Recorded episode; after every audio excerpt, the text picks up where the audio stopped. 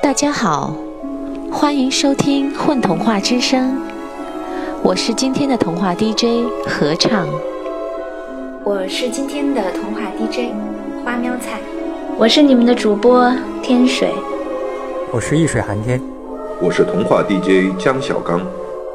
安房直子，日本著名的女性童话作家，她是一个远离尘嚣的女人。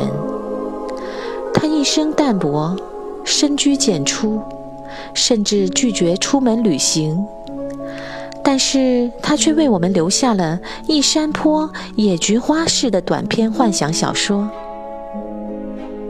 今天我们要欣赏的童话是安房直子的《鸟》。这篇童话总让我想起自己的小时候，那些古老的美丽的童话，那个故事里总会有可爱的男孩女孩，美好的感情，以及一点点伤感。让我们一起感受一下安房直子那种在幻想和现实的境界之间的微妙境界。鸟，安房直子。一个城镇里有一位耳科医生，小小的诊所一天连一天都在瞧看病人的耳朵。那是位技术特别高超的医生，所以候诊室里总是满员，也有从远处的村庄被火车晃了好几个小时赶来的人。经这位医生的医治，耳病完全痊愈的事多得数不清。每天都那么忙，最近医生有点累了。我也应该偶尔去做做健康诊断。黄昏，在医疗室里，医生嘟哝着，整理着病历。平时负责护士工作的太太前不久出门，现在只剩下医生一人。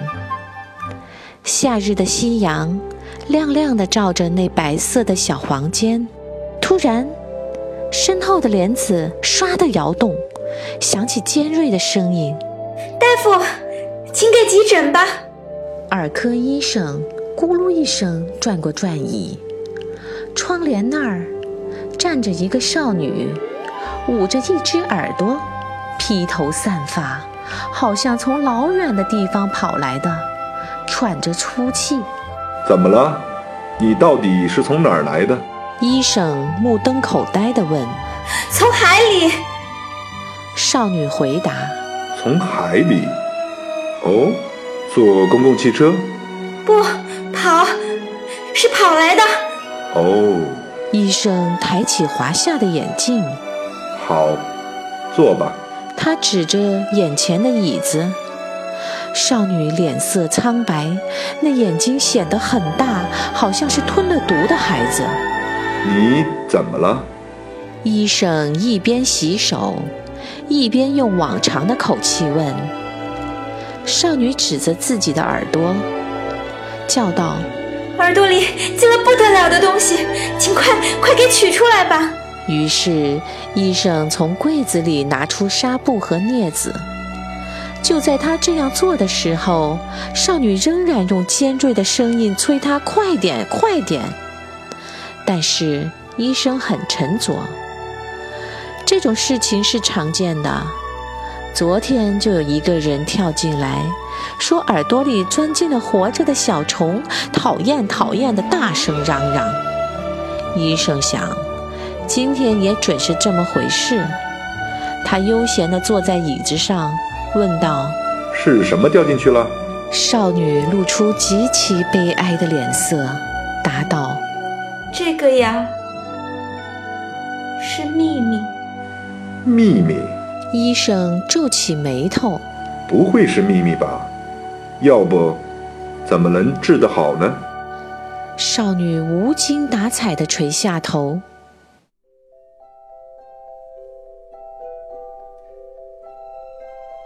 所以是秘密，秘密钻进我耳朵里去了。我呀，刚才听了绝对不许听的秘密，所以希望您能赶快把它取出来。现在马上取出来就不要紧了，因为它前不久才咕咚地掉进耳朵里。不过要不快一点就耽误了。太阳沉了下去，那就算完了。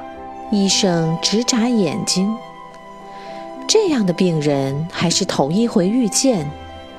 他想，首先应该互相慢慢说说。那你到底听了什么样的秘密？他和蔼地问。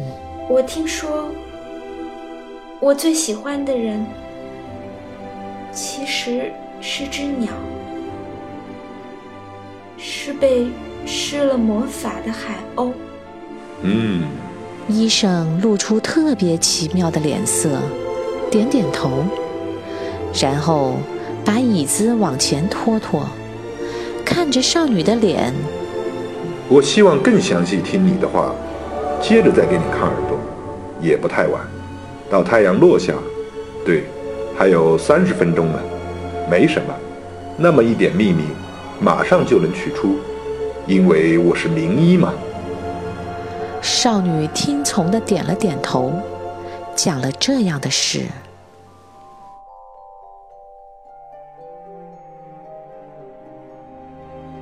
我第一次遇见那个人，是在黄昏海的小船上。我是个孤身的女孩，在租船的小屋干活。小屋前面连着一排十九艘小船，那时我坐在最前面的小船上，我在等着太阳落了还没有返回的唯一的小船。傍晚数好小船的数目，把它们记到桩子上，是我重要的工作。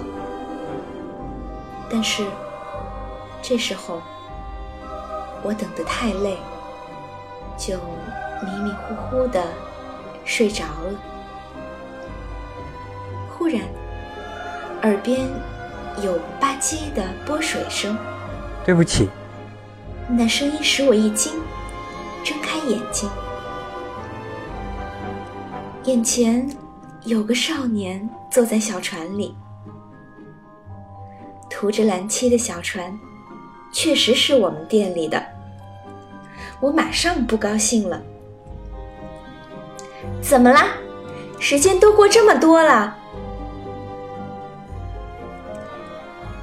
少年害羞地笑着说，因为我到远离岸的海面去了。少年的眼睛是奇异的灰色。你究竟到了哪儿了？我用吃惊的脸色问。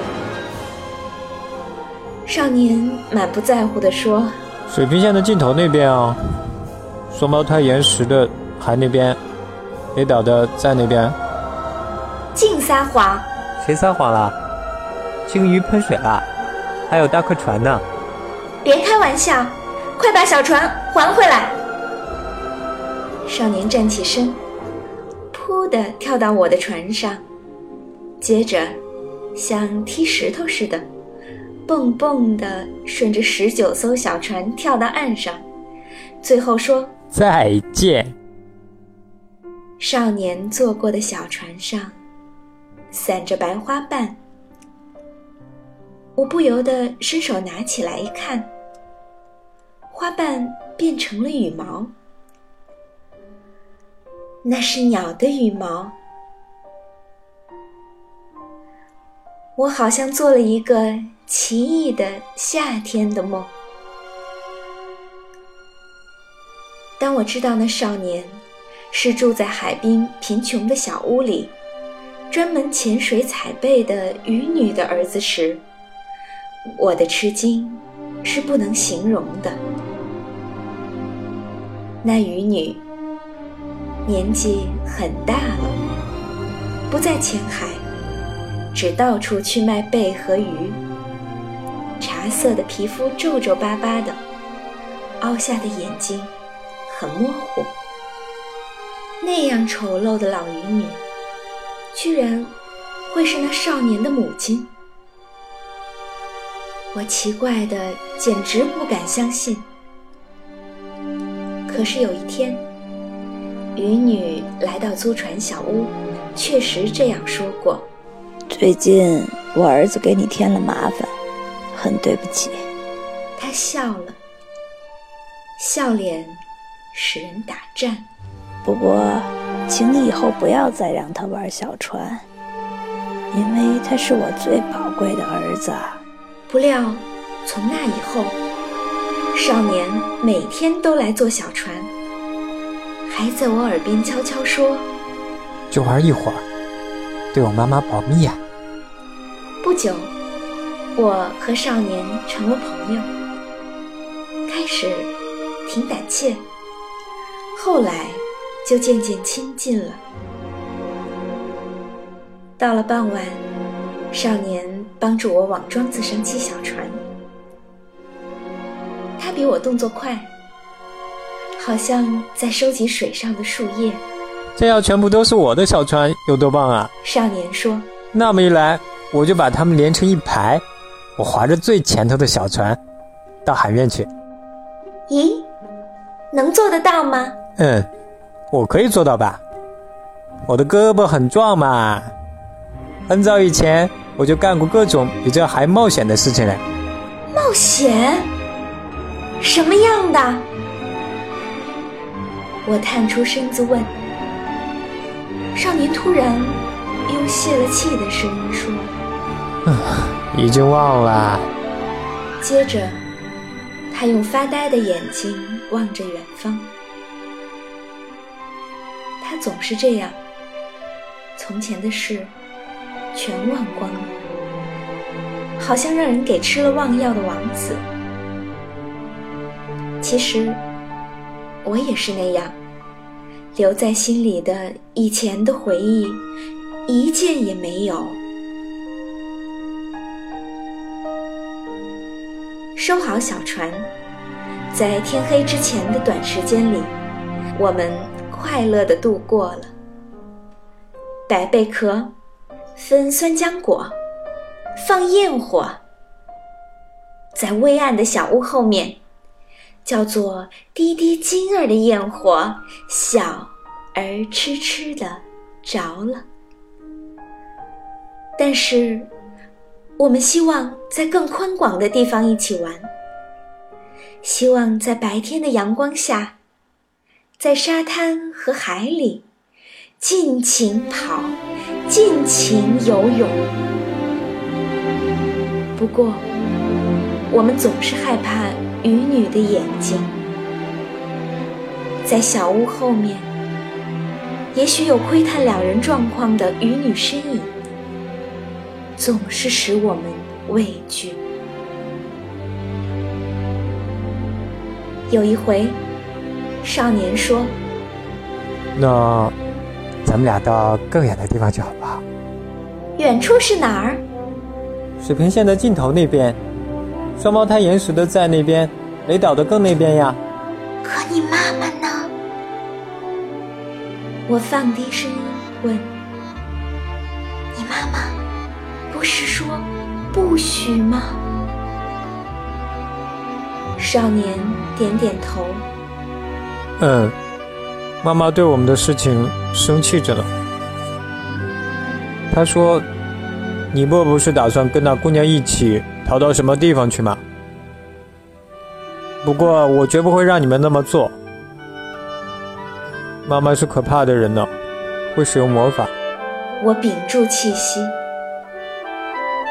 这么说来，那张脸是魔法师的脸，特别是那眼睛，像奇异的沉淀物，仿佛在海底住了两百年的鱼眼睛。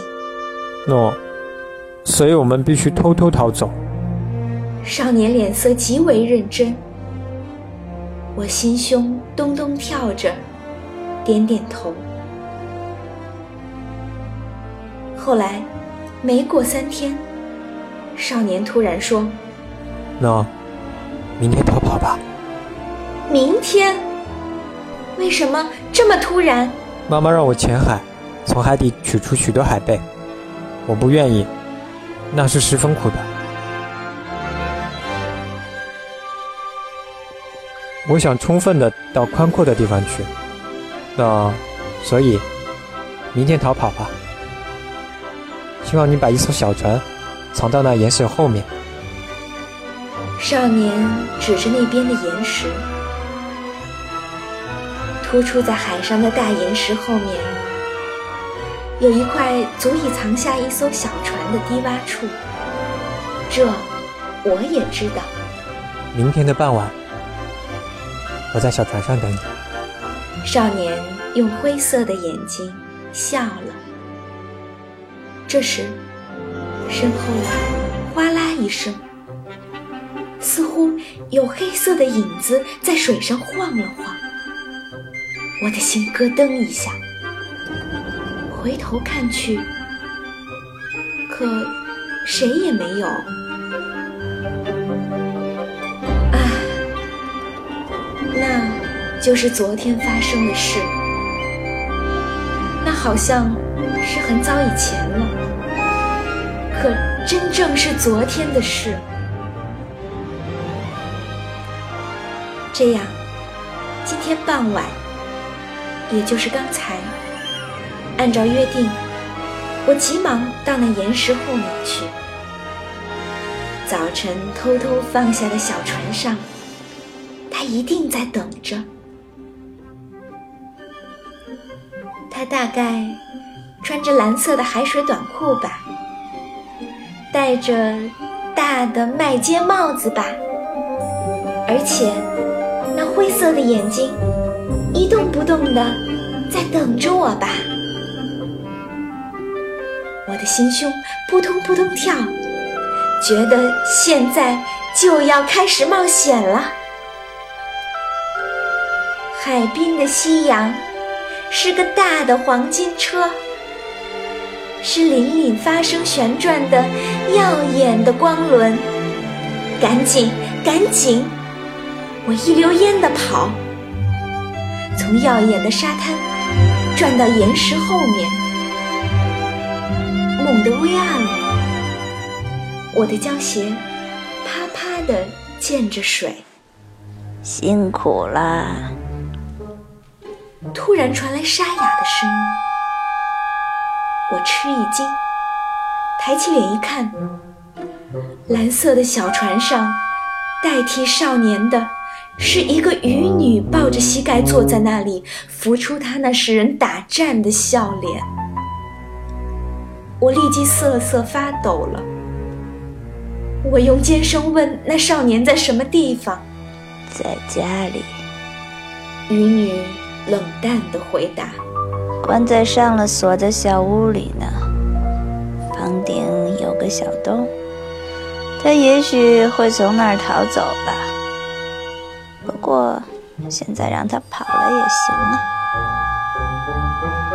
房顶的洞，从那儿出来多危险。有什么危险？那家伙有翅膀吗？我呆呆地注视着渔女。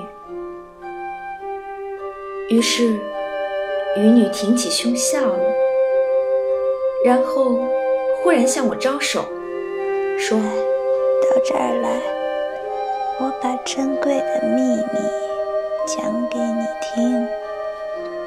我的心扑通扑通跳，坐在小船边上。渔女坐下来，靠近我，把嘴紧贴我的耳朵，而且只说了一句：那家伙是鸟啊。这句话像锋利的小刀在我耳里乱跳，我不由得用一只手堵住耳朵。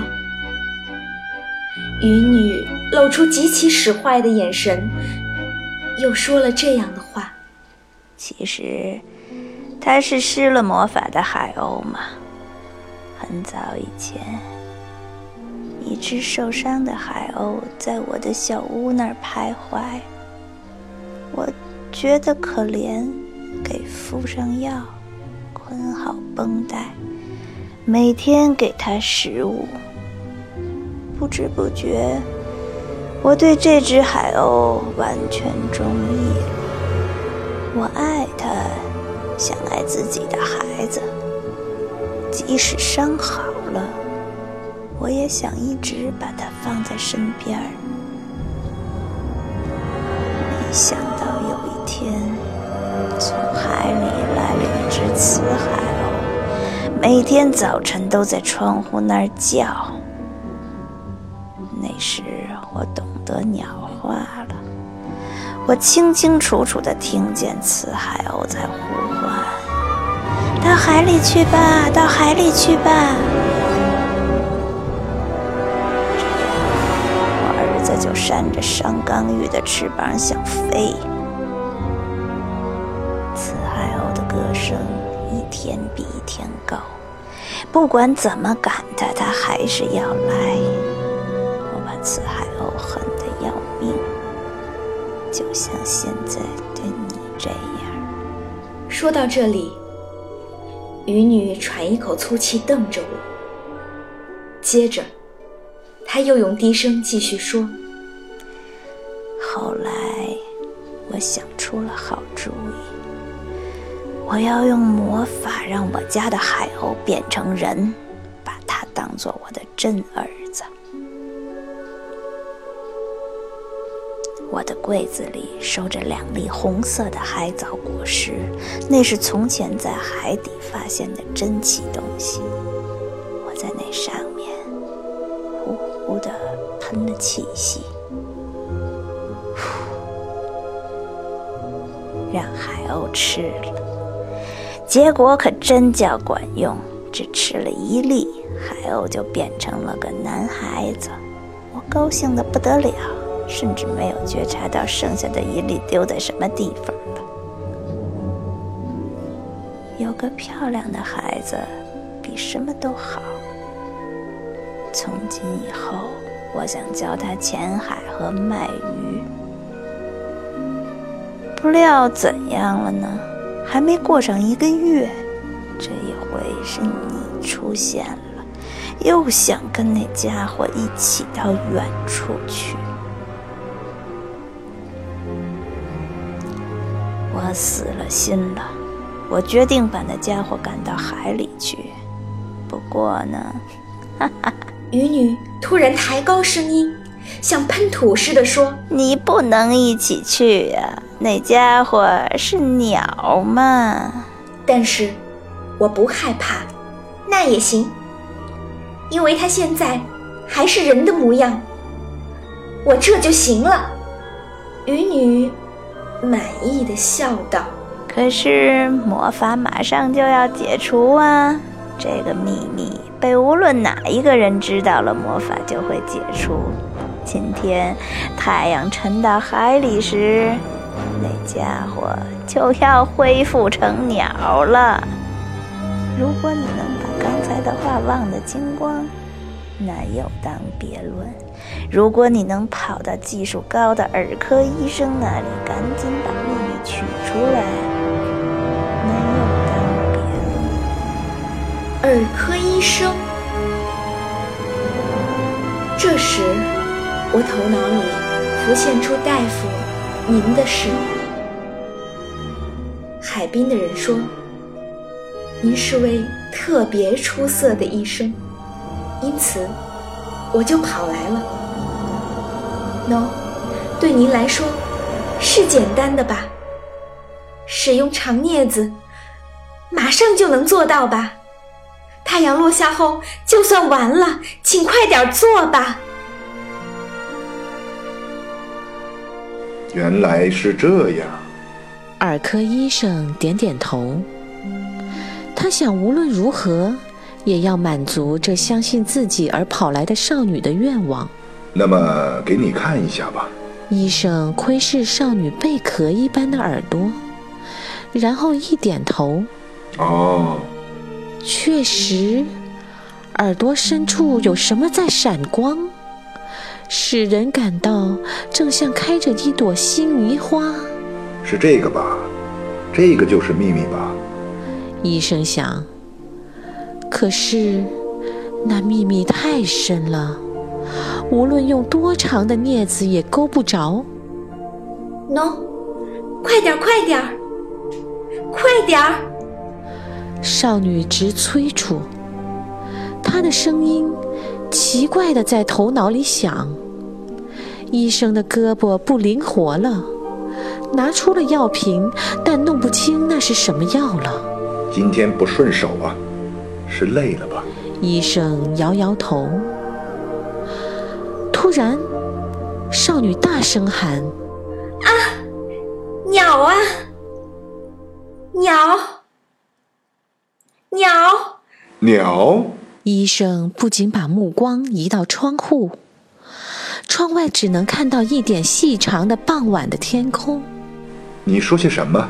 少女闭上眼睛，这样说：在我耳朵里呢，瞧，有海，有沙滩，沙滩上有变成海鸥的那个人，得把那只鸟赶紧抓住。医生跑过去，又一次窥视少女的耳朵眼。呃，她发出大声：真的，少女的耳朵里确实有海，深蓝色的夏天的海，还有沙滩，恰如小人国的风景一样装在那里。而且那沙滩上有一朵刚才的白花，不是花，是鸟吧？对，可以看得见，使人认为是一只海鸥在休息翅膀那样的小东西。医生突然脑袋发晕，闭上眼睛，仅仅有两三秒钟。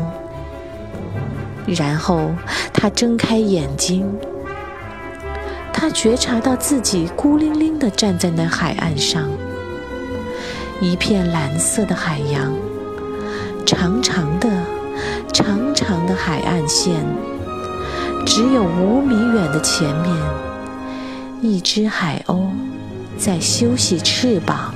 太好了！医生伸开双手，蹑手蹑脚地从后面靠近，悄悄地，悄悄地。可是，只差两三步，鸟儿就啪地展开翅膀，就像花蕾开放一样。紧接着，终于飞起来了。糟糕！医生去追。喂，等等，等等！医生跑着，胡乱地跑。一边跑，医生有点明白了，自己现在是在少女的耳朵里。他一边明白了，一边也就忘了。正像人类，大家都明白自己是在地球上，一方面明白，一方面又忘了一样。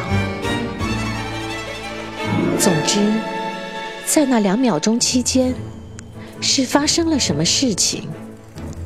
也许医生的身体变得像虫子一般小，也许少女的耳朵大得出奇，或者还有别的原因。不过，医生都没有怎么想，他满脑子都是抓鸟的事。他觉得不把鸟抓回来，就会有损诊疗所的名字。但是海鸥越飞越高，一会儿飘然地飞向海里。啊啊啊啊啊！医生扑通一声坐在沙上，目送着海鸥。突然，快点快点快点！声音像雷似的在周围震响。医生不由得闭上眼睛，仅仅有两三秒钟。怎么也不行！由于那声音，医生一惊，睁开眼睛一看，少女在注视着自己。那是微暗的诊疗室。取不出秘密吗？少女问。医生完全慌神地点点头，小声答道：嗯，刚才放过机会了，因为今天有点累了。少女站起身，脸色十分悲哀地说：那么已经不行了，太阳下沉了，那个人变成鸟了。医生垂下头，他觉得非常过意不去。少女默默地回去了。诊疗室的帘子唰的一晃，耳科医生大声叹息着，咕咚地坐在自己的椅子上。正在这个时候，医生看见眼前的椅子，直到现在少女坐过的那张椅子上散放着白色的东西。医生把它拿起来，不住端详，是羽毛，也是海鸥的。医生吃惊地站了起来，他想了一会儿，原来如此。他点点头，必须告诉他。医生喊道，跳到外面，在黄昏的路上一个劲儿地跑。那孩子不知道他自己也是海鸥，大概那时候他是吃下了渔女丢下的红果实的雌海鸥，可是他一点也不知道。耳科医生跑着，他为了在少女的耳朵里装进另一个了不起的秘密，一心一意地在追赶着。